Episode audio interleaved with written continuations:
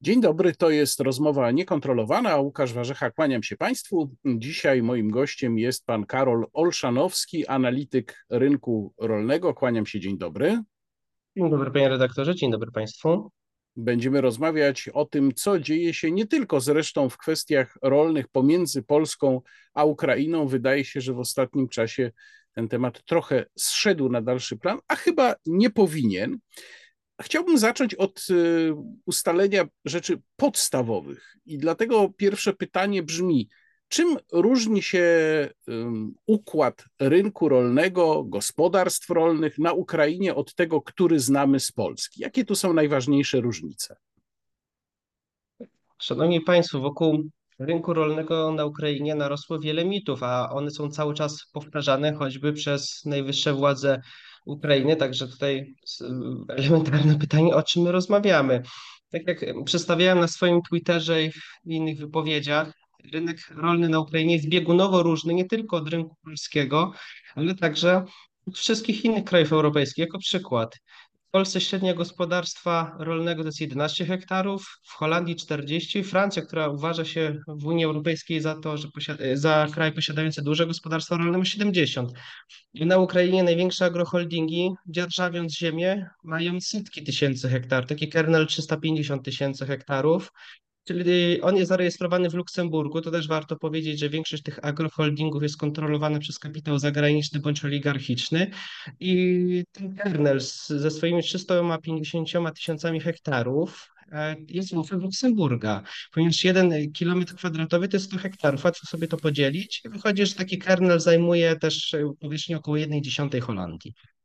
To jest podstawowa i bazowa różnica. Koncentracja i oligarchizacja jest między innymi przedstawiany przez Komisję Europejską jako warunek dalszych rozmów o ewentualnej akcesji Ukrainy do Unii Europejskiej. Czyli e, przeciętne gospodarstwo rolne w Polsce, czy można tak powiedzieć, że przeciętne gospodarstwo rolne w Polsce jest znacznie mniejsze od przeciętnego gospodarstwa na Ukrainie? I czy to oznacza, że na Ukrainie nie ma takich powiedzmy średniej wielkości indywidualnych rolników, jakich, jakich znamy z Polski, czy, czy też jednak są mimo wszystko? Są. E, panie redaktorze, jeżeli spojrzymy w strukturę ziemską na Ukrainie, zobaczymy tam ogromne rozdrobnienie formalne, ponieważ Ukraina cały czas zmaga się z niedokończoną reformą rolną. Zaczęli to w latach 90. i tak zwane te działeczki czy paje z ukraińskiego tam liczą po 2-4 hektary oficjalnie większość ludzi to ma. A jak spojrzymy na dane ekonomiczne, na przykład przedstawione przez amerykański Departament e, Rolnictwa, to się okaże, że tylko 8% ludzi mieszkających na wsi posiadających ziemię czerpie z niej jakiekolwiek dochody. Ale to jest mylne, złudne. Przepraszam, czy to jest, bo mówi pan 8%, czy to jest mm, inny odsetek niż w Polsce? Jak to się ma do Polski, znów gdybyśmy porównywali?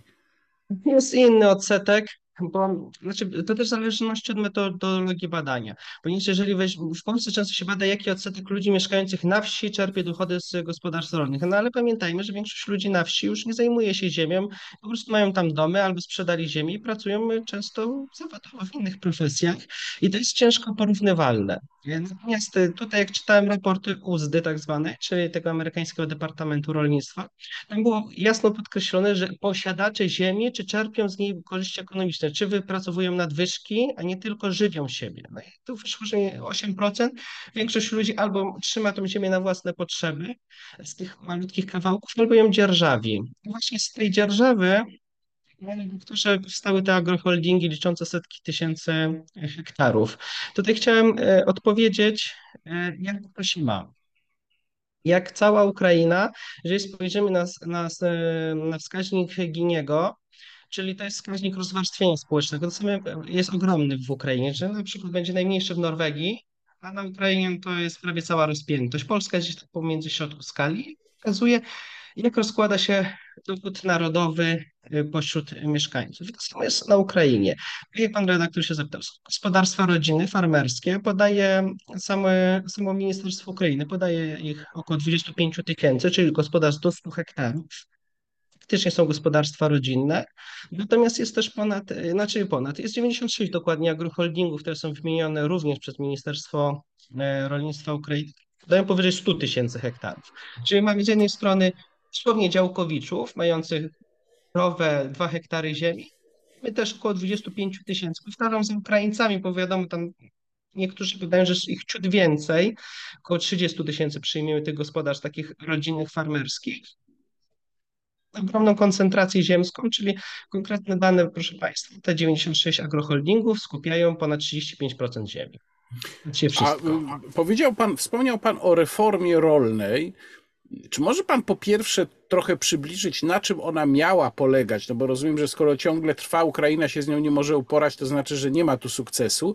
Ale druga sprawa, która mnie zastanawia, to właściwie jak powstały te, te agroholdingi? Skąd, skąd ich właściciele wzięli ziemię? Czy to jest ziemia dzierżawiona od właścicieli? Jak, to się stało, że tam są tak gigantyczne te agroholdingowe gospodarstwa? Dobrze, to zaczniemy od y, drugiego pytania. Tak, faktycznie, jeżeli chodzi o własność ziemską, to to, co my rozumiemy w Polsce, notarialny własność, tak, to na Ukrainie to właściwie nie występuje ze względu na to, czy inaczej, występuje oczywiście, ale marginalizowany względem na przykład gospodarek europejskich. Wynika z tego, że opieramy się tam na dzierżawie opieramy na dzierżawie, bo na tym powstały te agroholdingi. Ja dam konkretny, panie redaktorze, przykład.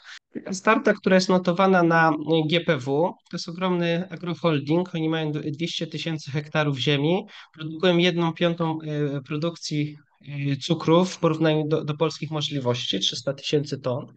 E, mają też ogromną hodowlę zwierzętą, zwierzęcą, 23 tysiące sztuk bydła i oni sami podają, że mają zawarte 57 tysięcy umów dzierżawy. Panie redaktorze, jeżeli podzielimy 200 tysięcy ziemi, 200 tysięcy hektarów ziemi, którą deklarują, przez 57, faktycznie wychodzi, że średnia gdzieś tam powierzchnia, którą oni dzierżawią, to są 3, 3 z małym hakiem i tak wygląda struktura ziemska. Oczywiście większe agroholdingi typu land farming, oni sami mówią, że mają 200 tysięcy umów dzierżawy. A średnia dzierżawa kwotowo to jest około 70 dolarów za hektar. Czyli to są. Czy, czy w ogóle w Polsce są jakieś porównywalne struktury, bo to brzmi tak, y, czy jak ja tego słucham, ja jestem laikiem, no ale brzmi to zadziwiająco. To znaczy, cała, cała ziemia danego holdingu oparta na dosłownie setkach tysięcy umów dzierżawy. W dziesiątkach, tak? Tak, tak. To się odbywa. E, w Polsce jest to nieporównywalne. Mm, przyjmuje się, że największe gospodarstwo rolne w Polsce liczy około 18 tysięcy hektarów ziemi opartej na własności i dzierżawie e, na Mazurach. Generalnie w Europie nie ma większych. Są oczywiście na świecie większe gospodarstwa, na przykład Amerykanie mają potężne, czy w Ameryce Południowej są. Natomiast jeżeli chodzi o Unię Europejską, bo to nas interesuje, tak, nasz wspólny rynek rolny, yy, nie ma absolutnie żadnego porównania. Mam dość powiedzieć, panie redaktorze, jak teraz pamiętam, był spis rolny w 2000, yy, ja mam te dane z 11, był świeższy, z 21. W Polsce mieliśmy gospodarstw powyżej 50 hektarów było 11 tysięcy. O czym my w ogóle rozmawiamy? 50 hektarów, a 200 tysięcy. Wiecie, te dane mogły się troszeczkę teraz zmienić na plus, ale to nadal rozmawiamy o takich liczbach. A kto jest właścicielem tych holdingów i czy to są ludzie, jaka jest pozycja tych ludzi, tych właścicieli na Ukrainie? Czy można powiedzieć o nich, że to są po prostu oligarchowie? Co to w praktyce oznacza? To są oligarchowie, ale bardzo silny jest kapitał zagraniczny. E, amerykański jest bardzo mocno zaangażowany. To też pokazuje, dlaczego mm, Amerykanom Ukraina no nie jest do końca obojętna. Bronią też po części swoich interesów. Ja tam na swoim Twitterze też przedstawiałem. Rozróżnijmy dwie rzeczy. Prawie wszystkie agroholdingi, które czerpią zyski z Ukrainy, są zarejestrowane za granicą i to głównie jest Luksemburg i Cypr, ze względu na preferencje podatkowe oraz ze względu na to, że one są, te kraje są w Unii Europejskiej i kasa jest łatwiej transferowalna do Unii Europejskiej, tak? To jest dla nich bardzo dużo, żeby nie trzymać pieniędzy na Ukrainie, no bo wiadomo, że y, kraj jest no, niestabilny, zwłaszcza w dzisiejszej sytuacji wojennej. Zresztą proszę pamiętać, że raj podatkowy to nie tylko mm, to, co jest dzisiaj, preferencje i pieniądze, tylko trzeba się martwić, czy jak się zmieni władza, czy ja przypadkiem nie będę uciekał przed prokuraturą, a mamy przykład jak Firtasz czy Bychmatczuk są przykładem, no teraz Kołomojski jest oskarżony tak, że no, układy sił się bardzo szybko rotują. Odpowiadając na Pana pytanie, mamy bezpośrednio kapitał amerykański, i to zaangażowany przez spółki kapitałowe. Mamy również e, na przykład kapitał z Arabii Saudyjskiej, tam rodzina królewska przez swój fundusz inwestycyjny posiada około 200 tysięcy e, hektarów e, ziemi. Często są to spółki, na przykład spółka akcyjna, która w swoim akcjonariacie posiada zdywersyfikowany udział kapitału zagranicznego i to często są największe banki inwestycyjne albo grupy kapitałowe na świecie. Y, ale Czy... oczywiście jeszcze podkreślę, są też oligarchowie ukraińscy, jedni z najbogatszych ludzi, którzy również czerpią z tego zyski i jako przykład można powiedzieć, podać Petra Poroszenkę, który ma 115 tysięcy hektarów y, ziemi i kontroluje przez swój fundusz holenderski. Czy można powiedzieć, że rzeczywiście w świetle tego, co Pan mówi, że rzeczywiście zyski z tego, co wypracują te holdingi, zasilają walczącą Ukrainę. Czy tego typu zdanie jest prawdziwe? Część jest prawdziwe, ale nie, nie w 100%, ponieważ pytanie, prawidłowo postawione pytanie powinno być, jaki procent wypracowanych zysków na Ukrainie zostaje w Ukrainie, jaki jest transferowany. Pierwsza rzecz. Same agroholdingi posiadają w ustawodawstwa ukraińskiego preferencje podatkowe zapisane w kodeksie podatkowym. Tam jest formuła inna niż w krajach Unii Europejskiej, a, przykład, a zwłaszcza w Polsce, ponieważ w Polsce przez gospodarstwo rolne rozumiemy gospodarstwo rolnika indywidualnego, tam nawet w Konstytucji jest zapisane, że podstawą gospodarki są gospodarstwa rodziny do 300 hektarów, więc faktycznie korzystają z preferencji podatkowych i ochrony państwa. To doskonale wiemy. Natomiast w Ukrainie ta definicja jest rozszerzona również na osoby prawne. Możemy być ogromną spółką e, akcyjną, zarejestrowaną na Cyprze i mimo wszystko posiadać status rolnika ze względu na to, że tam w definicji jest, żeby być rolnikiem, musimy mieć 75% przychodów z produkcji rolnej. I znowu konkretny przykład. Starta jest ogromnym e, konglomer- e, koncernem produkującym zdywersyfikowane grupy produktów i ma 16 jakby swoich firm. Powiedzmy, jedna produkuje cukier, druga bydła, trzecia zajmuje się logistyką, czwarta produkcją zboża. Rozumiecie Państwo, 16 takich subiektów ma dokładnie. I 10 z nich płaci tak zwany zryczałtowany podatek rolny, a w tym podatku rolnym to jest taki odpowiednik naszego, o dużym przybliżeniu oczywiście, naszego podatku rolnego, gdzie płaci się od wartości hektara, y, nie od przychodu. I te podatki są śmiesznie małe, to jest, y, ja podaję za ekonomii, za kijowską szkołą ekonomii to jest y, około 10 hektarów, 10 dolarów za hektar. I w tym mamy podatek dochodowy, podatki lokalne, czyli powiedzmy skala jest niewielka. I teraz znowu kolejny mogę Państwu podać przykład kernel, czy producent żywności na Ukrainie w 2022 roku zapłacił 44 miliony e, podatku na Ukrainie. Jeżeli dobrze pamiętam, to chyba są takie e, rzędy wielkości, a przychodu miał 3,5 ale miliarda. Hmm. Czyli e, inaczej mówiąc, ten zysk ukraińskiego państwa z powierzchni, która jest, y, no, czy z produkcji rolnej generalnie, jest nieproporcjonalny do samej fizycznej wielkości tej produkcji. Chyba można tak powiedzieć. Tak, tak. To, to wydaje się, że to stwierdzenie jest w pełni słuszne. Jeszcze pragnę zwrócić uwagę na dwa zagadnienia, tylko one już trzeba wejść troszeczkę bardziej specjalistycznie w temat. Pierwsze jest to, że jak wspomniałem, spółki wszystkie prawie agroholdingi są zarejestrowane za granicą, bądź są bezpośrednio kontrolowane przez kapitał zagraniczny. Czyli wszystkie zyski są już wyciągane często za granicę, nie zostają w kraju. Druga sprawa, większość e, bardzo ciekawe Forbes ukraiński pokazał, kto jest największym eksporterem e, produktów rolnych z Ukrainy. Ja też to pokazywałem na Twitterze. Faktycznie jest grupa oligarchów, ale są tam przede wszystkim potężne amerykańskie multi, e, e, no, wielkie koncerny, na przykład Cargill. Czyli są też osoby fizyczne, które są też niezwiązane z, z Ukrainą, w tym jedna, która jest obłożona w ogóle sankcjami rządu ukraińskiego, a mimo wszystko dalej prowadzi sobie interesy na Ukrainie. Zmierzam do tego, że eksporterzy wcale nie, nie są tylko i wyłącznie Ukraińcami. A mało tego, jeżeli weźmiemy struktury offshore, to się okaże, i tutaj po, były bardzo dobre badania, też je pokazywałem na Twitterze, niezależnych naukowców z Londynu, którzy pokazywali, że dosłownie procenty, typu 2-5% zboża Ukra na Ukrainie wyprodukowane było sprzedawane przez spółki ukraińskie. Zdecydowana większość pochodziła oczywiście z Cypru, ze, ze Szwajcarii, ze Zjednoczonych Emiratów Arabskich, czyli powiedzmy ten zysk faktycznie przynosi dochód, ale wąskiej grupie y, ludzi. No to y, rozmawiamy już kilkanaście co najmniej minut Pan opisał, jak to wszystko wygląda, i myśl, która się e, pojawia w mojej głowie też już właściwie od, od dobrych paru minut, jest taka.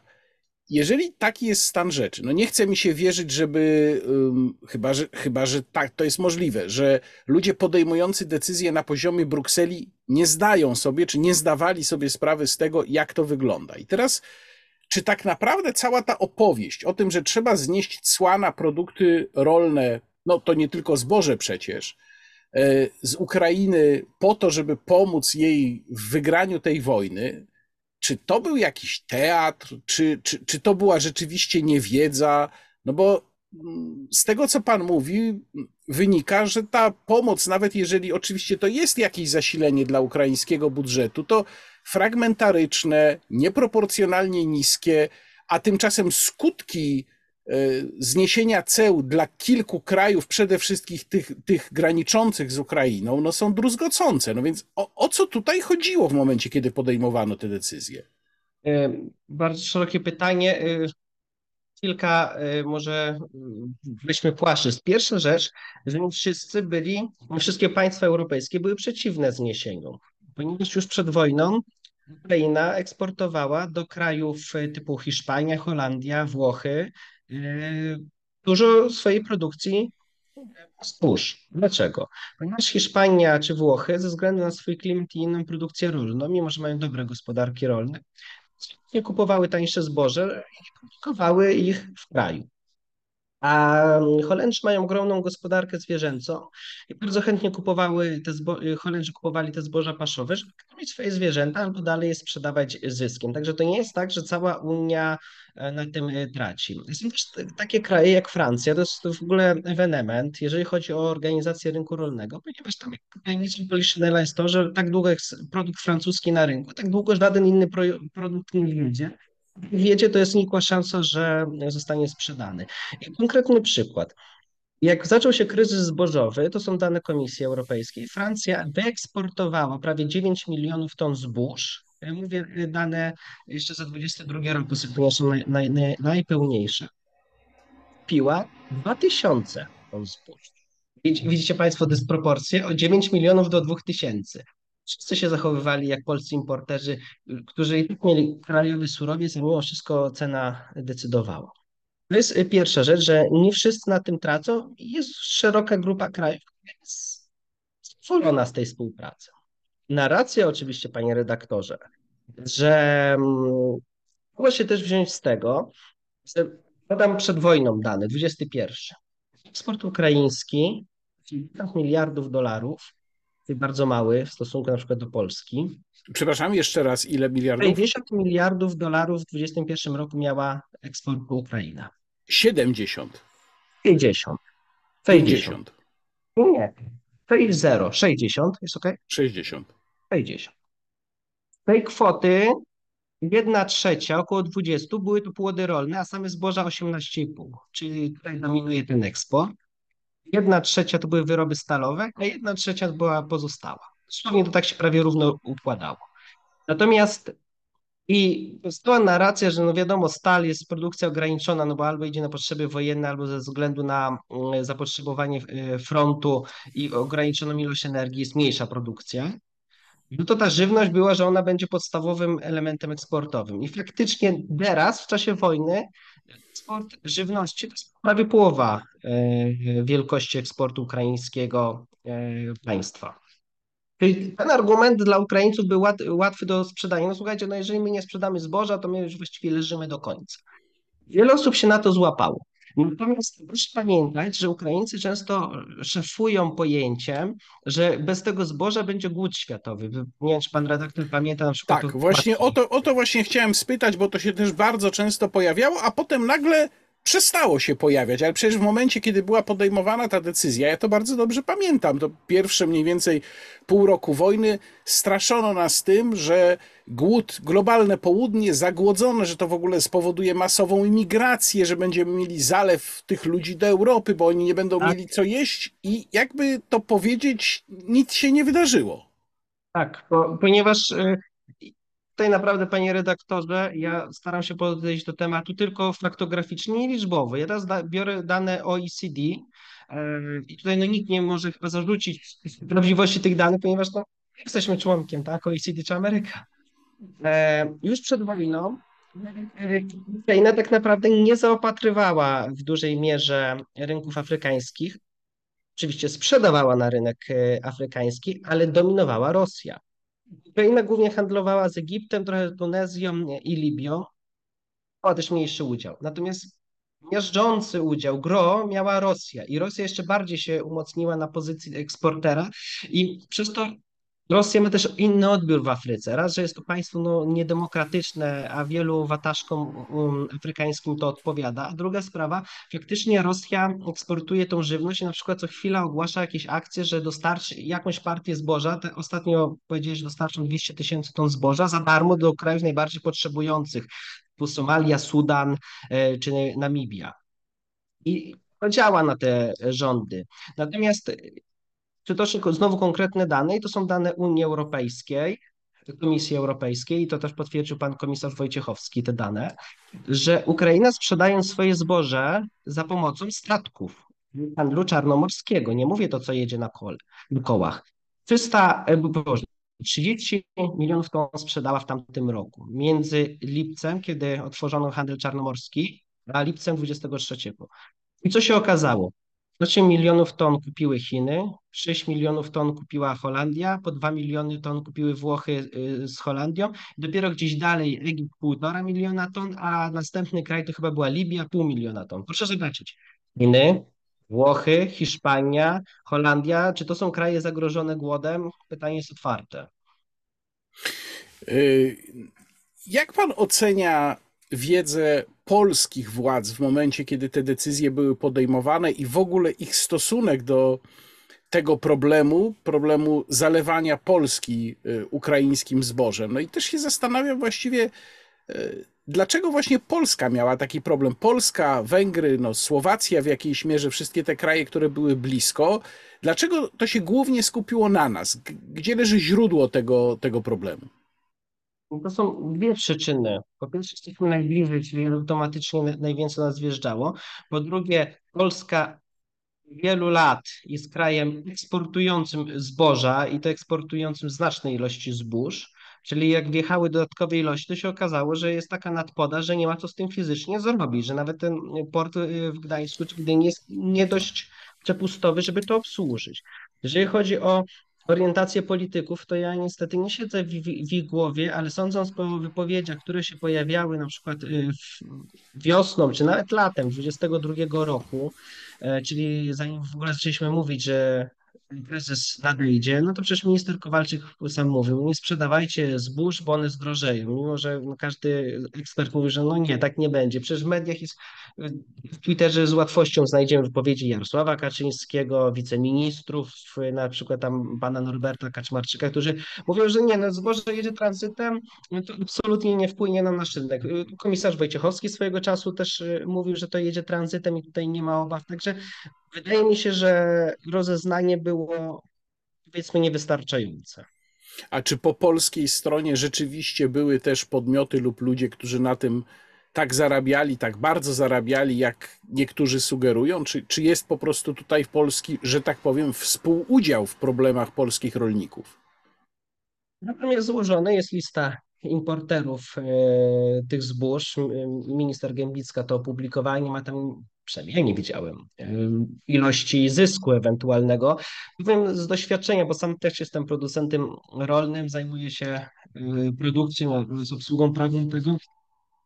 Ze swojego doświadczenia powiem, bardzo dużo małych skupów upadło albo ma poważne problemy płynnościowe, a później ministerstwo udzielało preferencyjnych kredytów, ponieważ był to okres wysokich cen zarazem już wjeżdżało zboże ukraińskie, czyli oni kupowali drogo, często od polskich rolników, a już byli, byliśmy zalewani tańszym zbożem. I doprowadzało do tego, że konkretny przykład, żniwa 22, kukurydza mokra płaciła 900 zł za tonę, a w następnym roku sucha była tańsza albo w porównywalnych cenach. Czyli rozumie pan, przychowanie, wysuszenie, straty na masie, no wiadomo, mokre nie jest suche e, wagowo e, i ci ludzie ponosili straty. Kto na tym się bogacił? Bogacili się głównie e, producenci zwierząt, i tańszą paszę. Mm, oraz ci, którzy wiedzieli, jak wygląda sytuacja, no był to margines, ale mogli mieć szerszy dostęp do rynku i do informacji, że tak delikatnie powiem mieli tańsze zboże i od razu zaczynali je eksportować albo sprzedawać y, w kraju i oni zarabiali. Natomiast trzeba uczciwie powiedzieć, duża część ludzi straciła, ale część zarobiła. A y, o jakich jeszcze produktach sprawiających problemy tego typu mówimy? Bardzo często było tak, że niektórzy przedstawiciele niektórych branż rolniczych mieli trochę żal również do mediów, że o ich problemach nie mówią, a sygnalizowali, że one są nie mniejsze niż problemy producentów zbóż różnego rodzaju.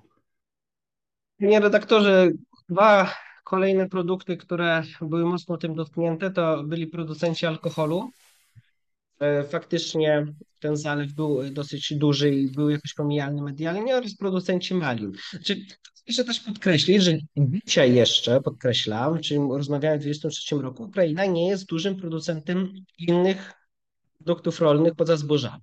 Faktycznie ona dominuje ten rodzaj produkcji, bo mało oni sami importują często przetworzone rzeczy albo mięsa, ponieważ sami nie mają jeszcze wystarczającej, wystarczającej produkcji.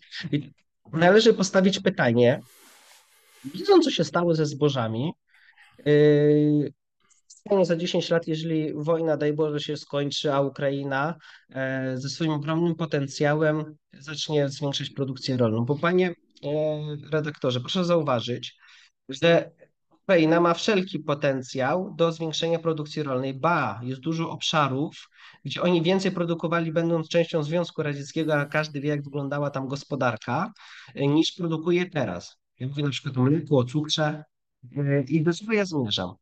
Jeżeli są spółki, jak powiedziałem, Kernel, w roku wojennym przychodów 14 miliardów złotych, jeżeli mają ogromne połacia różnych ziem, są zorganizowani, mają zakłady przetwórcze, mają porty i logistykę, no to teraz się rodzi pytanie, e, jak dużo czasu lat trzeba, żeby ten cały potencjał się uwolnił i zalał Europę innymi produktami.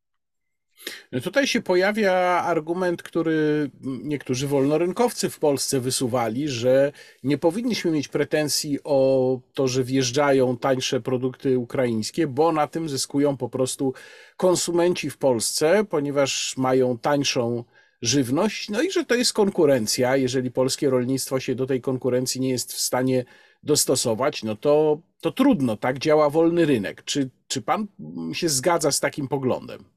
No, nie zgadzam się i zapewne ludzie, którzy mówili te słowa, widzieli zwierzęta e, w zoo, jak byli na spacerze. Oczywiście nie umniejszając, ale chyba nie wykazali się dostatecznym zrozumieniem problemu. Po pierwsze, produkcja żywności to jest bezpieczeństwo. To już często nie chodzi o kwotę. Oczywiście dobrze, jeżeli rolnicy zarabiają, nie trzeba ich subsydiować, ale panie redaktorze, i to nawet y, przygotowaliśmy z farmerem cały film o tym.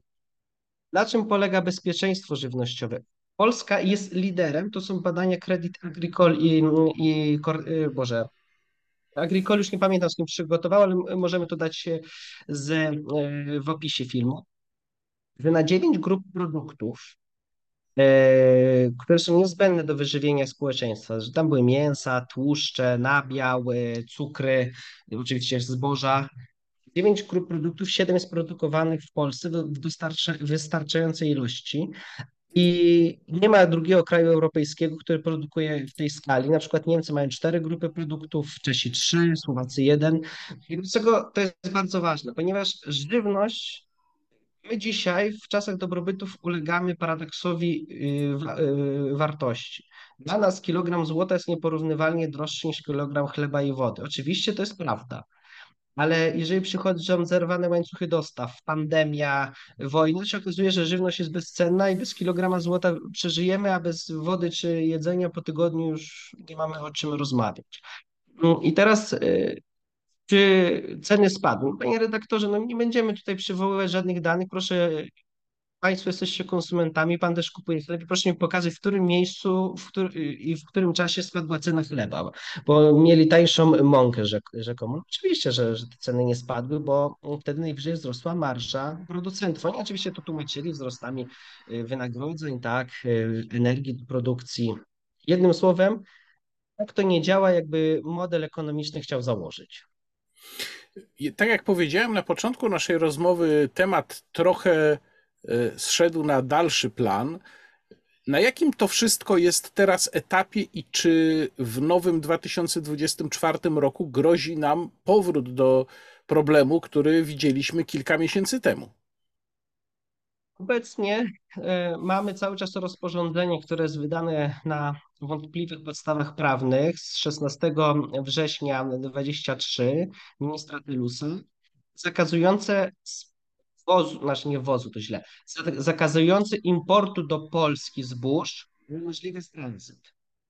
Na razie to rozporządzenie obowiązuje, ponieważ tam było zamieszanie prawne, że nie wiem, czy pan redaktor pamięta, najpierw rząd Prawa i Sprawiedliwości 15 kwietnia nałożył to rozporządzenie zakazujące importu, później się przyłączyła Unia, ale Unia 15 września wygasiła swoje rozporządzenie, czyli jest możliwy import zbóż do Unii Europejskiej, ale Polska bodajże Węgry ze Słowacją jednostronnie blokują przywóz na teren e, swojego kraju. Czyli tak, jeżeli nowy rząd zniesie to rozporządzenie, no to ten przywóz znowu nastąpi.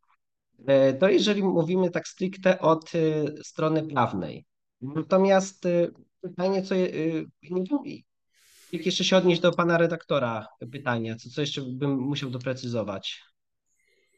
Y, chodzi mi o to, na jakim etapie to wszystko jest w Polsce, w sensie, czy grozi nam powrót do, do sytuacji, jaką mieliśmy, czy widać na przykład jakieś mm, sygnały ze strony tego nowego rządu, co on zamierza z tym zrobić? Jakie mamy sygnały ze strony Brukseli? Czy Bruksela zamierza w jakiś sposób ten problem rozwiązać? No bo ja mam trochę taką wizję, też słuchając pana e, od 40 minut, że e, będziemy mieli za chwilę po prostu dzień świstaka. To znaczy nadejdą, nadejdzie znów moment, kiedy, kiedy mm, będziemy mieli żniwa i po prostu okaże się, że mamy powtórkę z ubiegłego roku. Mówię z ubiegłego już jak będziemy w przyszłym. Problem jest złożony. Z jednej strony mamy w rządzie e, pana wiceministra Kołodziejczaka, który no, jest twórcem, twórcą agrounii, czyli no, nie wyobrażam sobie, żeby minister Kołodziejczak e, chociaż bez protestów byłby za zniesieniem tego rozporządzenia. Z drugiej strony naciski europejskie mogą być silne, no bo to wspólny rynek, bo my wam odblokowaliśmy KPO, e, bo Ukraina potrzebuje pomocy. No, te frazesy, tym bardziej, że przeczytałem dosyć dokładnie Komisji Europejskiej na temat wstąpienia Ukrainy do Unii Europejskiej. Tam jest jasno powiedziane, wielokrotnie zaakcentowane dwa fakty. Pierwsze, że należy pomóc Ukrainie, w tym należy jej pomóc w eksporcie płodów rolnych. Po drugie, że dalej będziemy ją wspierać przeciwko agresji rosyjskiej. Czyli tutaj naciski mogą być. Natomiast nie wiem, bo to nie wiem, czy będzie żniwa, ponieważ Zależy to od tego, czy będzie otwarty handel czarnomorski, bo jeżeli będzie otwarty, to większość zbóż jednak zawsze wypływała z Ukrainy, a nie wjeżdżała do Unii Europejskiej. No i też jest pytanie, czy dalej będzie zawieszona, yy, znaczy zawieszona, zliberalizowana umowa stowarzyszeniowa Unia-Ukraina, bo nie wiem, czy pan redaktor pamięta, w maju 22 została zawieszona i teraz w tym roku została przedłużona, bo jeżeli yy, nie zostanie przedłużona liberalizacja, wrócą cła na wybrane, podkreślam, wybrane produkty rolne z Ukrainy i kontyngenty, to może też ograniczyć import. Znaczy, proszę Państwa, ja podkreślił jedną zasadniczą rzecz, my tutaj dywagujemy, zastanawiamy się, e, co będzie, ale Ukrai... Boże, Unia Europejska jest eksporterem netto zbóż. Mamy nadprodukcję zbóż. My ją sprzedajemy między innymi właśnie do krajów afrykańskich i azjatyckich, które tych zbóż potrzebują. No to po co jest import z Ukrainy? No, stawmy to pytanie, którego nikt nie stawia. No to y, ostatnia rzecz, ale dosyć fundamentalna. Mm, niektórzy mogliby argumentować, że skoro jest problem między innymi z bezpieczeństwem żywności, skoro ukraińscy rolnicy czy te holdingi rolnicze nie są poddane tak ścisłej kontroli reżimowi jak y, nasi rolnicy, którzy muszą trzymać się unijnych norm, no to właśnie niech Ukraina wejdzie do Unii, wtedy jej rolnictwo też zostanie poddane takim ograniczeniom i to tak naprawdę będzie sprzyjać polskim rolnikom, czy szerzej polskim producentom rolnym w ogóle. Czy to jest dobre wyjście? Jak w ogóle z perspektywy tego, o czym rozmawiamy, ocenia Pan perspektywę przystąpienia mm, Ukrainy do Unii Europejskiej? No, myślę, że to w takim razie nie jest ostatnie pytanie, ponieważ wątek jest bardzo złożony. Pierwsze odbyły się tydzień temu, 14 i 15 grudnia 2023 roku. Pierwsze rozmowy o ewentualnej akcesji Ukrainy do Unii Europejskiej. Lecz pamiętajmy, że same rozmowy nie mają ram czasowych. Turcja to od 1999 roku rozmawia o ewentualnej akcesji do Unii Europejskiej. Mają Unię celną, rozmowy się nie posuwają, wręcz idą w przeciwnym kierunku. Wszystkie kraje bałkańskie rozmawiają. E, jeżeli dobrze pamiętam, to Macedonia Północna e, rozmawia od 2005 roku o tym. Także to, że są toczone rozmowy, to nie znaczy, że Ukraina wejdzie. To dużo będzie zależało od woli politycznej.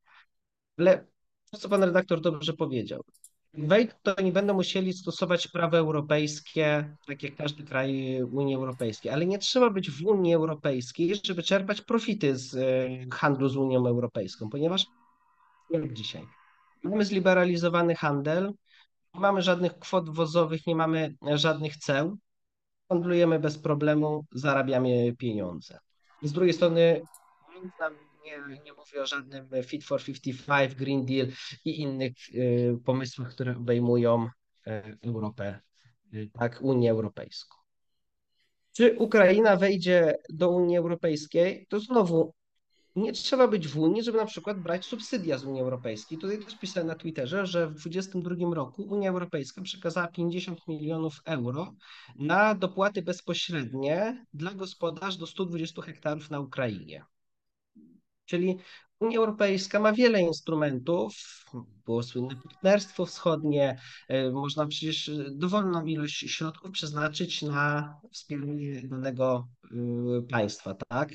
Czyli jest możliwe, że Ukraina z jednej strony nie będzie formalnie członkiem Unii Europejskiej przez wiele lat jeszcze, a z drugiej strony będzie czerpała szerokie korzyści. No proszę panie redaktorze również zwrócić uwagę, że jeżeli chodzi o przepływ osób, Ukraińcy masowo wjeżdżają do Europy. Europa ich wręcz zachęca do przyjeżdżania, żeby pracowali, tak, wspierali gospodarki europejskie. Czyli przepływ ludzi właściwie jest swobodny. Oczywiście są wizy, to jest regulowane, ale ze względu na masowość tego procesu i łatwość, dostępność do rynku, można powiedzieć, że on jest właściwie bardzo liberalny. Kapitału, co już w naszej godzinnej rozmowie przybliżyliśmy, jest bardzo swobodny, tak? Czyli się pytanie, nasuwa się w tej chwili pytanie, czy Ukraina potrzebuje wejść do Unii Europejskiej. Nawet jeżeli potrzebuje, bo wtedy wiadomo, że te środki, które by na nią, do niej napływały, byłyby znacznie większe. Pytanie, co z tym okresem przejściowym między 24, 2024 rokiem, a powiedzmy nie, 2030 rokiem. I o tym powinniśmy rozmawiać, a znowu tu nie ma no, dyskusji. Bo rozumiem z tego, co Pan mówi, że ten właśnie okres przejściowy, co do mm, którego długości trwania nie możemy mieć pewności, on może być najbardziej potencjalnie niszczący dla polskiego rolnictwa. Można tak powiedzieć, bo z jednej strony Ukraińcy będą mieli swobodny dostęp do rynku, a z drugiej strony nie będą musieli stosować wszystkich ograniczeń, żadnych ETS-ów, żadnych, yy, no choćby środki ochrony roślin mają znacznie szerszą paletę dostępną, tańszych i skuteczniejszych niż rolnicy europejscy, jeżeli chodzi o dostęp do nawozów, no bo tutaj byśmy musieli wejść yy, w całe zagadnienie reformy gospodarki Unii Europejskiej związane z Fit for 55, czyli dążenia do zeroemisyjności, tak, które wiąże się z potężnymi kosztami. Pan redaktor doskonale w swoim programie naświetla te problemy. Myślę, że nie ma sensu ich y, powielać. Natomiast czy to będzie zagrożenie dla polskiego rolnictwa? Będzie, ponieważ Pojawiają się głosy, że polskie rolnictwo na tym zyska, że Ukraina kupuje nasze produkty rolne, ale dwie kwestie. Po pierwsze, Polska sprzedaje 2% swojego eksportu płodów rolnych y, na Ukrainę, ponad 12 y, razy więcej sprzedaje do Niemiec. To jest ta skala porównawcza. Po drugie, jeżeli zarobi, to zarobi duży kapitał, który tam pojedzie i dzierżawi dziesiątki tysięcy hektarów, buduje bazy logistyczne, pobuduje chłodnie, zarobią i oni dążą do tego, żeby ta integracja była ściślejsza. Natomiast rolnicy w swojej masie w Polsce, którzy są niezrzeszeni, są niezorganizowani, żadne związki właściwie, znaczy żadne są związki, ale powiedzmy to nie jest ta skala, która jest na zachodzie, tak? Francja, Holandia, Niemcy mhm. nie będą w stanie bronić skutecznie tego rynku, ponieważ smutną konkluzją polskiego rynku jest to, że polski rolnik nie wpływa w żaden sposób na ceny, tylko jest odbiorcą cen. Jeżeli przedsiębiorca mówi mu w zbiory, daje cenę taką i taką, bo jak nie, to biorę tańszy produkt. Polski rolnik jest tylko dostawcą płodów rolnych. A takiego przetwórcę interesuje tylko cena. I to pokazał kryzys zbożowy, że przy towarach podobnych, takich jak na przykład zboża, kupimy to, co jest tańsze. Oczywiście. Później się pojawiły głosy, że to zboże techniczne, nieprzebadane, ale to za późno. Handel 4 miliony ton się odbywał, tak, ponieważ decydowała cena. I zmierzam do tego, jeżeli ten kapitał przepłynie na Ukrainę, to będzie kupował tańszy surowiec z Ukrainy i wtedy Polacy albo będą sprzedawali po cenach takich, jak sprzedają Ukraińcy, albo niestety zostaną z towarem i kapitał zagraniczny, często niemiecki, który jest obecny w Polsce w przetwórstwie, rozłoży ręce, powie, no przepraszamy, więcej nie możemy dać, albo się zgadzacie, albo dziękuję. Bardzo dziękuję za rozmowę. Moim gościem był pan Karol Olszanowski, analityk rynku rolnego. Dziękuję bardzo. Dziękuję panie redaktorze, dziękuję państwu. A to była rozmowa niekontrolowana. Łukasz Warzecha, kłaniam się i do zobaczenia.